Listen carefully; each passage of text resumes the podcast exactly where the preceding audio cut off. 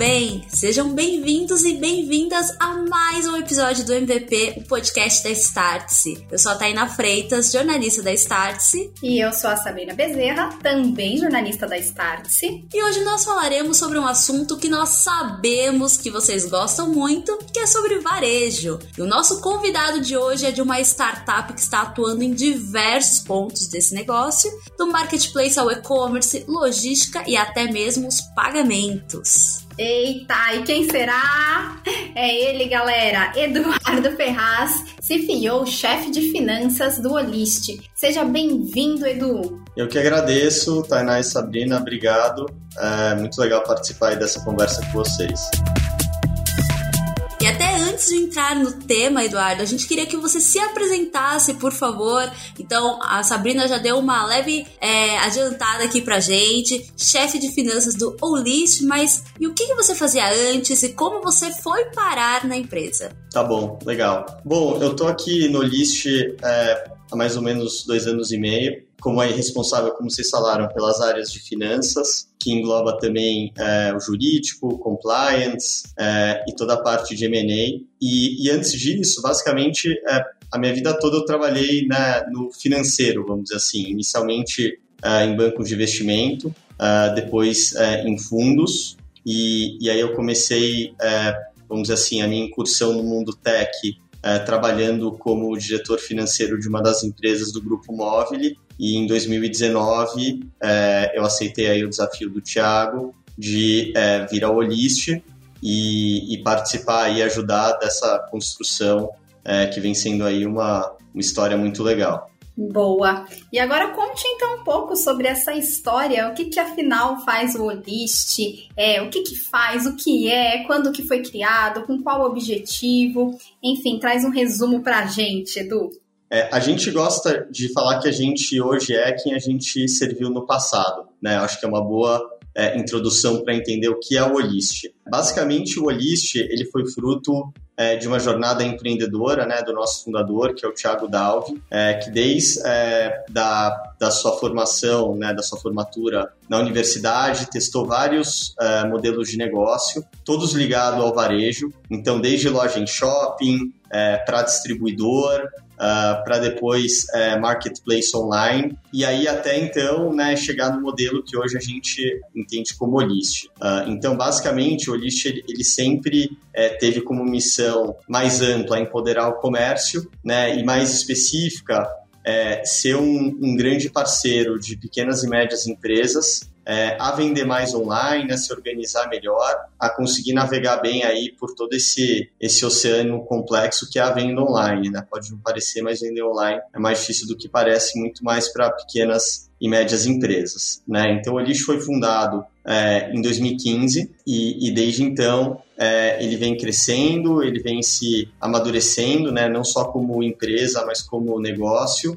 É, a gente né, fez vários movimentos aí estratégicos ao longo é, do caminho, mas assim a gente ainda sente que ainda tem muita coisa ainda a ser é, não só alcançada, mas também é, testada. Estamos super animados aí para é, o ano que vem, para todos os, nossos, os novos desafios aí que vão iniciar. Legal. E falando até de movimentos estratégicos, vocês foram adquirindo algumas outras empresas nesse processo. Então, e tem grandes investidores ali dentro do portfólio. Como que foi, né, essa questão para vocês de levantar bastante capital ao longo da jornada e de trazer outros players do setor para dentro do negócio. Legal. Bom, Tainá, é, levantar capital é, ele, ele, é super necessário, dado que é, o ritmo de crescimento que a gente hoje é, tem no Olist, ele requer é, muito capital, muito investimento. Né? Então, a gente tem hoje um time de mais é, de 1.400 pessoas, considerando as empresas que a gente comprou é, recentemente. A gente vem crescendo ao ritmo de mais de três vezes, né, ano contra ano.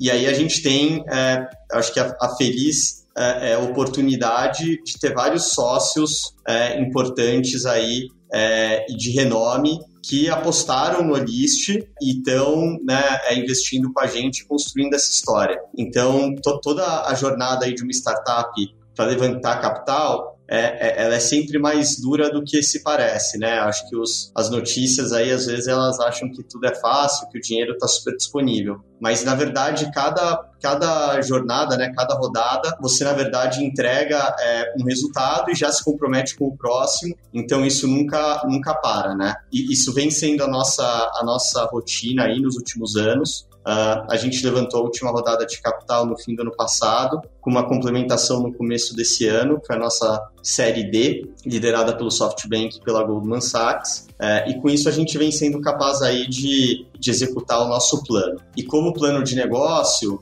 é, existe, obviamente, é, o crescimento orgânico, né, em que a gente é, basicamente investe no nosso negócio. E aí eu posso falar um pouquinho mais para frente, mas dado que você perguntou sobre M&A, é, existe também a rota de comprar novas empresas para basicamente acelerar entrada em novos mercados ou para atrair talentos ou simplesmente para é, ter algum diferencial competitivo em alguma coisa que você já atua. Então a gente meio que veio fazendo os dois, né? Então a gente investe muito no nosso negócio organicamente, trazendo cliente, investindo em marketing, investindo em suporte, operação, e é um negócio que organicamente cresce bastante. E em paralelo, dado que o setor de e-commerce ele é muito amplo e ele tem vários é, pontos de contato entre as mais variadas disciplinas, né? Então hoje você vê que todos os players maiores eles têm né, um braço de e-commerce, um braço de logística, um braço de, de pagamentos. A gente com o crescimento também é, vem nessa mesma trajetória.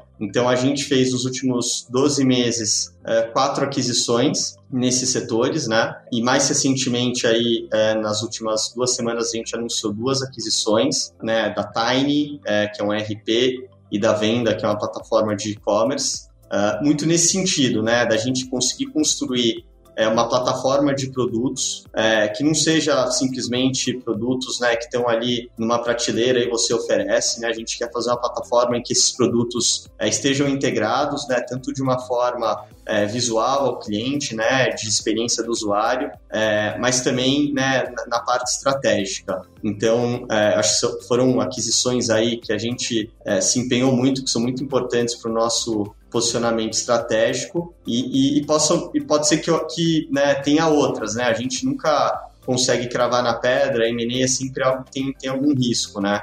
É, mas para a gente, é, o, o M&A em si não é o mais importante, né? O mais importante é ter um plano, é ter uma direção e aí nessa direção você, você enfim, analisa se você, é, se vale a pena a empresa investir organicamente, né? Ou adquirir alguém que já está fazendo isso muito bem. E no fim você acaba fazendo um pouco dos dois, né? Algumas coisas é, você investe organicamente, você constrói, outras você adquire é, se você tem a, a a oportunidade. Boa, Edu. E você até comentou que, ah, talvez a gente faça novas aquisições, não sei. Tem alguma, algum setor, algum segmento que vocês estudam e que pode contar pra gente? Legal. É, na verdade, assim, a gente não, não vai se desviar do nosso foco, que é montar uma plataforma de e-commerce é, com vários produtos, com várias soluções que envolvem soluções né, de marketplace, de logística, ERP, enfim, tudo ligado ao e-commerce e ao nosso cliente, que é quem, né, na verdade, é o centro de tudo, que é o pequeno e médio varejista. Então, tudo que estiver orbitando é, ao redor aí desse, desse, desse centro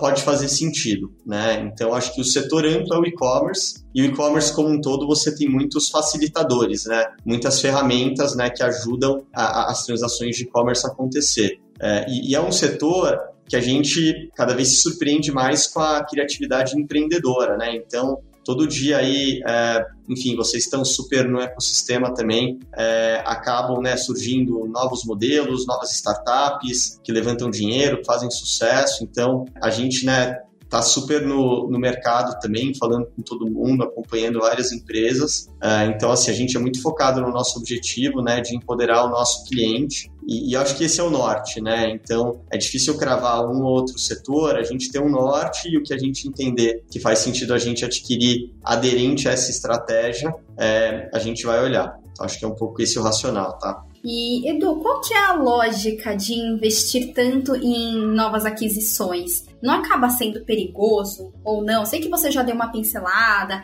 e fez a ligação aí com o aporte que vocês receberam, mas eu quero ouvir um pouco mais. Qual que é a lógica? Qual que é a estratégia por trás disso? Na verdade, você todo M&A você tem um risco, né? Risco de operação, risco de você é, pagar muito, risco de não dar certo em geral. É, é, existe em todo M&A. E, e, aí é o que você chama de perigoso, né? O que a gente faz é, hoje para é, para mitigar? É, primeiro, é, as quatro empresas que a gente acabou adquirindo, elas eram é, parceiras comerciais e operacionais do Olist algum tempo. Né? Então, o M&A acabou sendo é quase que uma evolução ali do relacionamento, né? Que a gente já tinha algumas coisas que funcionavam muito bem, conhecia muito bem as pessoas. No caso da Tiny, é, a gente conhecia o fundador da Tiny há vários anos. Então, isso mitiga o risco, né? Porque no limite, você conhecendo muito bem quem são as pessoas à frente do negócio, é, acaba ajudando. É, e a gente também é bastante, né, é, tem bastante disciplina na questão de valuation, de pagamento e estrutura, né? Por isso que até os deals acabam sendo é, bem estruturados e, e, demoram um pouco de tempo até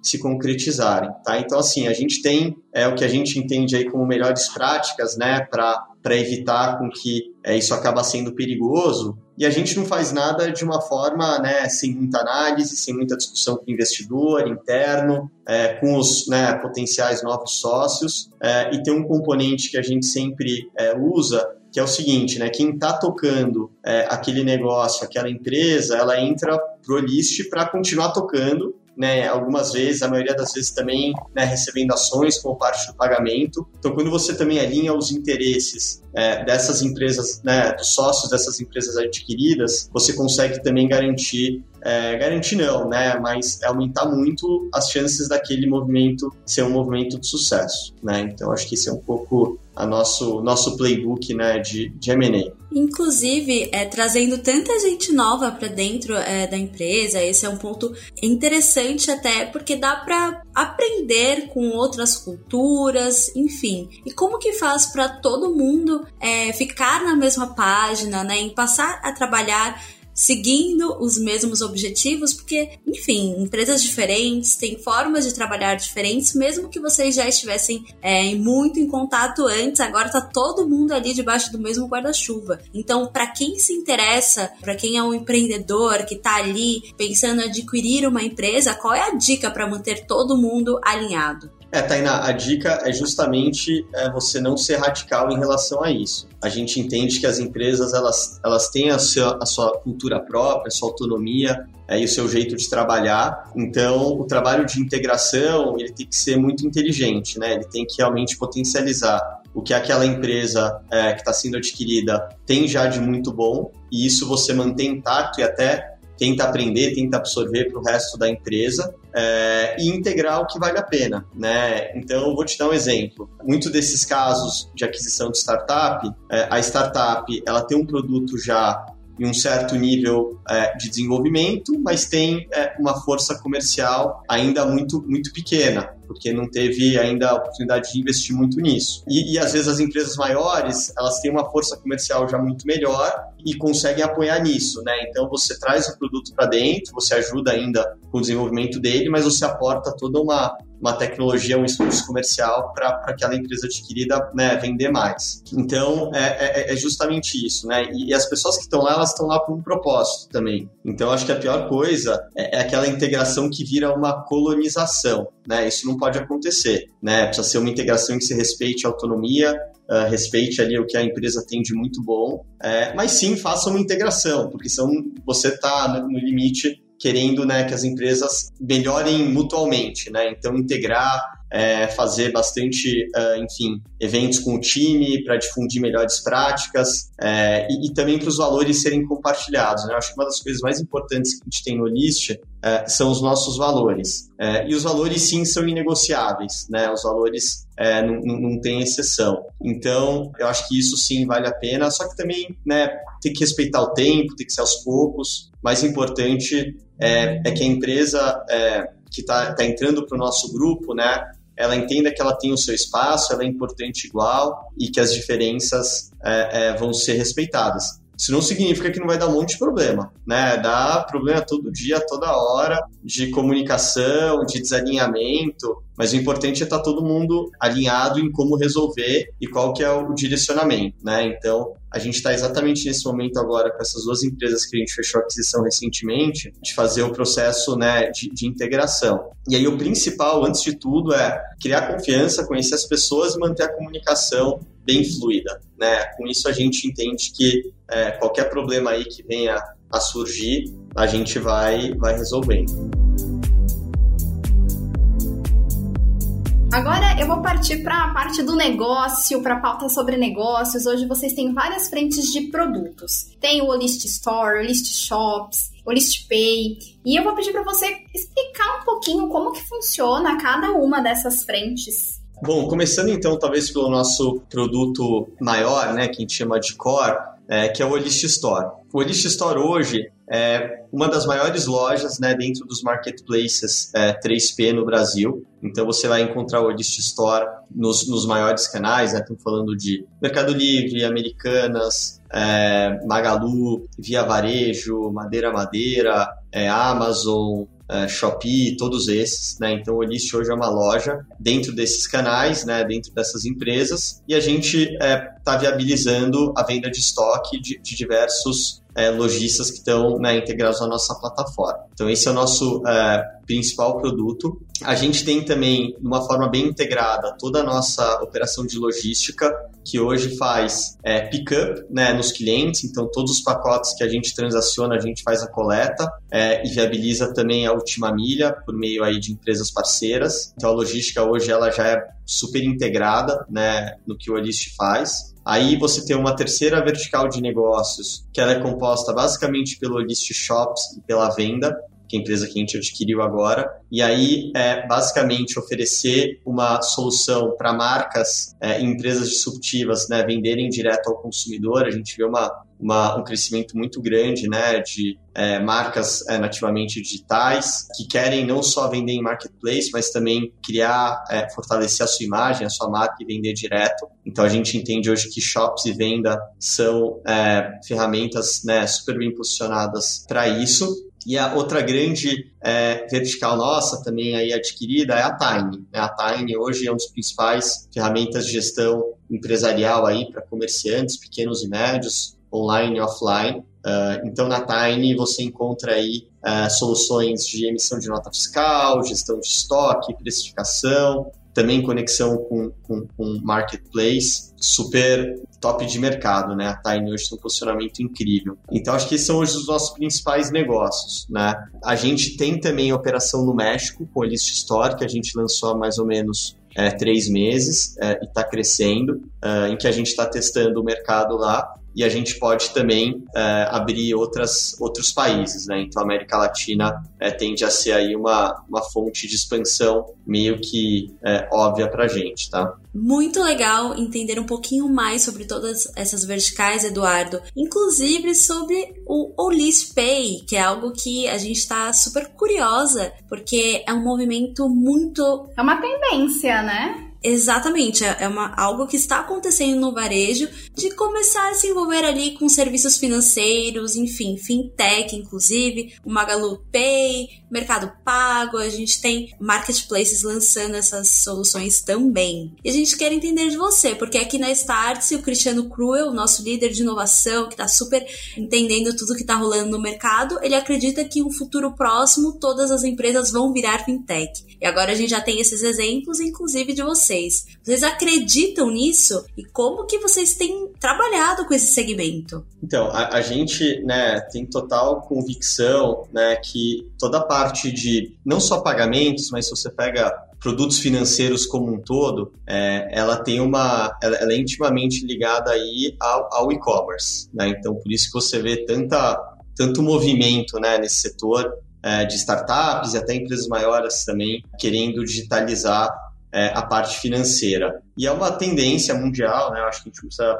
falar muito da, da descentralização é, dos serviços financeiros, né? Então você ter aí DeFi, né? É, exatamente. estudo para dizer o seguinte: a gente tem hoje algumas é, iniciativas né, dentro do Olist e tem, e tem muita coisa em desenvolvimento e muita coisa também aí que a gente está é, discutindo é, a nível estratégico. Né? Hoje, a gente, para os nossos é, lojistas, a gente oferece é, algumas linhas de crédito Uh, em parceria com algumas uh, startups, então a gente está começando a pilotar uh, alguns produtos também em parceria em pagamentos, né, no List Pay, como você falou, a gente tem algumas iniciativas também no List Shops, mas eu acho que de todos os pilares, né, se você pega o RP com Time, as soluções do Olist com venda, shops, store, Uh, e logística com Pax, produtos financeiros talvez seja que a gente está mais na fase ainda de é, investimento, desenvolvimento e, e não estamos ainda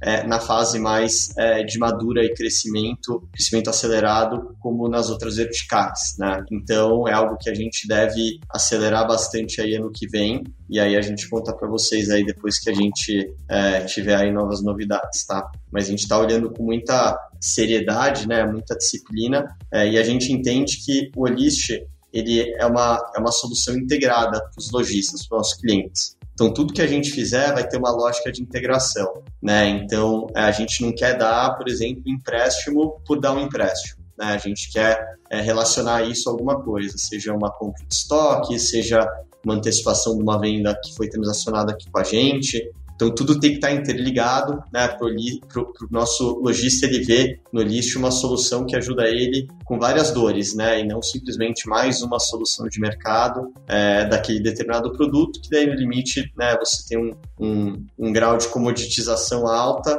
e não consegue se diferenciar. Então, acho que esse é um pouco o nosso, nosso norte. Legal, Edu, obrigada. E agora, falando um pouco de problema, não problema, solução, é, a Black Friday está chegando e normalmente os sites ficam sobrecarregados, a galera começa a querer comprar muito mais e normalmente tende a, a plataforma sai do ar ou acontece algum problema com o sistema de, de processamento de pagamento, enfim. Como que vocês estão se planejando? Como que vocês pretendem lidar com isso? Ou como já lidam? É, não sei se de repente acho que com certeza, né? Algum momento a plataforma caiu ou aconteceu um erro ali de processamento de pagamento.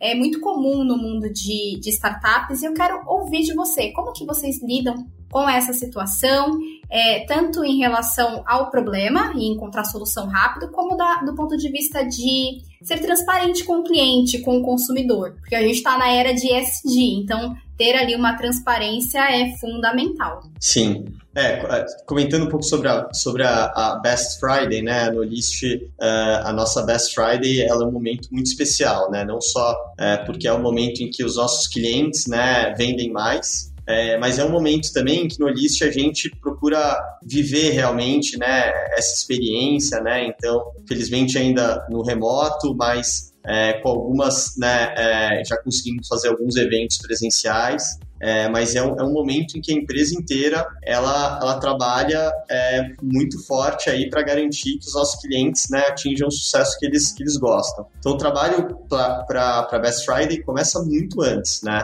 Começa lá atrás, no planejamento de estoque, ajudando os nossos clientes a determinar preço, a entender competição, porque a gente já vende algumas Black Fridays, né? Então a gente sabe exatamente a dinâmica, não só o que, que funciona e o que, que não funciona com o nosso cliente, o que, funciona e o que, que não funciona com os nossos parceiros, né? Então, todos os marketplaces, todas as integradoras né, de, de pagamento, de logística e etc. Então, assim, acho que o que você mais é, escuta hoje em dia na empresa é plano de ação para Best Friday, né? Então, assim, a gente tenta se planejar muito bem, primeira coisa. A gente leva muito a sério, né, é, esse período do ano. Então, todo mundo, né, já meio que se, se planeja para tirar férias antes ou depois, né? Sabe que o mês, né, o fim de novembro é, é algo que tem que estar tá todo mundo, né, totalmente dentro ali da operação. Enfim, dá uma esticada na jornada quando precisa. A gente sabe que a preparação ela é intensa, né? E eu acho acho que é, essa é a primeira parte, né? Durante os, os, dias, eu acho que é um trabalho muito mais técnico, né? Dos times de infraestrutura, arquitetura,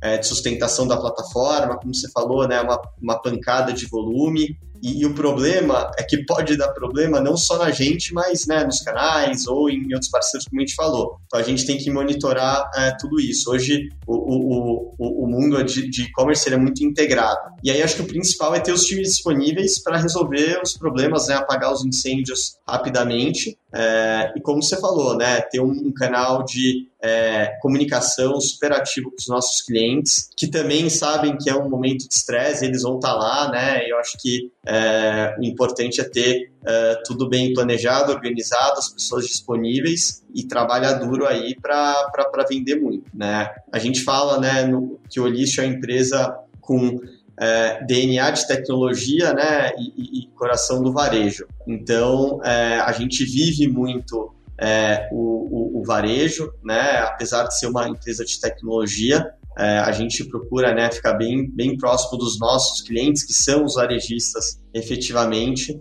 para garantir que eles, que eles vendam muito. Tá?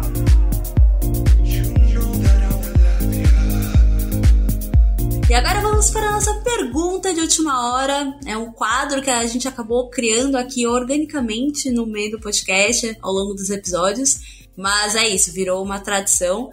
Então, como que vocês veem o segmento do varejo atualmente, já que estão tão imersos nisso, né, tendo a própria experiência de vocês e aprendendo junto com os clientes? A gente viu uma digitalização muito intensa com a pandemia e a, o Olist foi fundamental nisso, né, ajudando os pequenos, médios negócios. E agora as coisas se acalmaram, as pessoas se acostumaram a comprar online. Como que tá esse termômetro? Legal. É, o, o, varejo, né, e, e, ele pode ser entendido aí de uma forma ampla é, ou bem segmentada, né, mas o varejo de forma ampla, e, ele é um setor que ele é bastante impactado, né, pelos movimentos da, da economia como um todo. É, agora, quando você pega é, especificamente o e-commerce, é, o que aconteceu, né, Tainá? Acho que lá atrás é, você tinha alguns problemas, né? Você tinha um problema em que você não achava tudo que você queria online, hoje você acha. Lá atrás o preço muitas vezes era muito mais alto online, hoje não é. E você tinha que esperar né, 20, às vezes 30 dias para receber aquele produto. Então, o que aconteceu, né? Acho que todo o ecossistema e as empresas de e-commerce do Brasil, hoje elas resolveram essas principais dores e por isso que você vê aí um crescimento brutal, né? Todo mundo aqui, né, que está escutando a gente e, e, enfim, todo mundo, acho que do nosso meio, talvez mais digitalizado, vamos dizer assim, é, com certeza hoje compra online muito mais do que comprava três, dois anos atrás, né? E principalmente acelerou isso na pandemia. Uh, e, e, são hábitos que, assim, eu, eu, eu gosto de enxergar que são formações de hábito, né? Então, antes do iFood e do Rappi, de empresas de delivery, você não pedia comida, é, é, enfim, pelo celular. Hoje você pede e você não cozinha mais. Você não vai voltar a cozinhar do jeito que você cozinhava antes, entendeu? O seu hábito já mudou, né? Então, é, eu entendo que com e-commerce é a mesma coisa, né? Não é porque agora tem o shopping, a loja abrindo, etc., que você vai abandonar o e-commerce. É uma comodidade muito grande. E, e hoje você fala, ah, não, pô, mas você paga é, o frete. Bom, mas você vai no shopping, você paga o estacionamento, né? Você paga a Zona Azul, enfim, tudo tem um custo adicional, né? Nada de graça. Uh, então, é, muitas vezes hoje você não tem, é, é, e, você tem muitas promoções, né, de logística, etc. Então, acho que tem, tem muitos elementos aí para a gente acreditar que o e-commerce vai continuar crescendo muito. Penetração ainda é, é, é, baixa no Brasil versus outros países e tem muitos modelos novos, disruptivos, né, surgindo. Então, você tem aí o social commerce, você tem live commerce, uh, você começa a falar é, em, em, em, mundo meta, enfim, várias coisas que podem, várias tendências que vão também tocar no e-commerce de alguma forma. Então a gente é super comprado aí no setor, né? E espera é, continuar oferecendo várias soluções que, que agreguem valor aí para os nossos clientes. Perfeito. Sabrina, você tem alguma pergunta de última hora aqui também? Não tenho, vou liberar o Edu. Edu, muito obrigada mais uma vez pelo papo, pela conversa, pela baita aula. E depois volta aqui para contar pra gente sobre todo o decorrer dessas novas aquisições, o que, que deu certo, o que, que não deu, o que, que foi ajustado. Que a casa tá aberta, as portas estão abertas para recebê-lo. Não, eu que agradeço, né? Em nome de todos os Olisters, né? A gente é, gosta muito aí é, do podcast de vocês, do trabalho que vocês fazem, né? super instrutivo, educativo. É, e estamos à disposição, sempre que precisar, qualquer coisa aí, qualquer conversa, a gente pode voltar a se falar. E aí, e muito obrigado aí pela, pelos votos aí de, de sucesso e pode ter certeza que a gente vai trabalhar muito para fazer dar certo isso aí.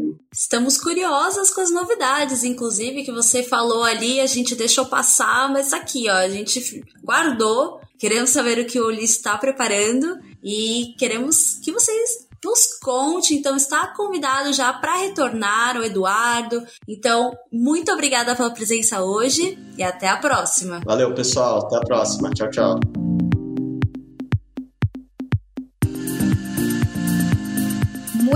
Obrigada também para você que nos ouviu até aqui. E ah, também temos outros podcasts, vídeos, artigos e aulas rolando em app.startse.com, a plataforma do conhecimento do agora. Até mais!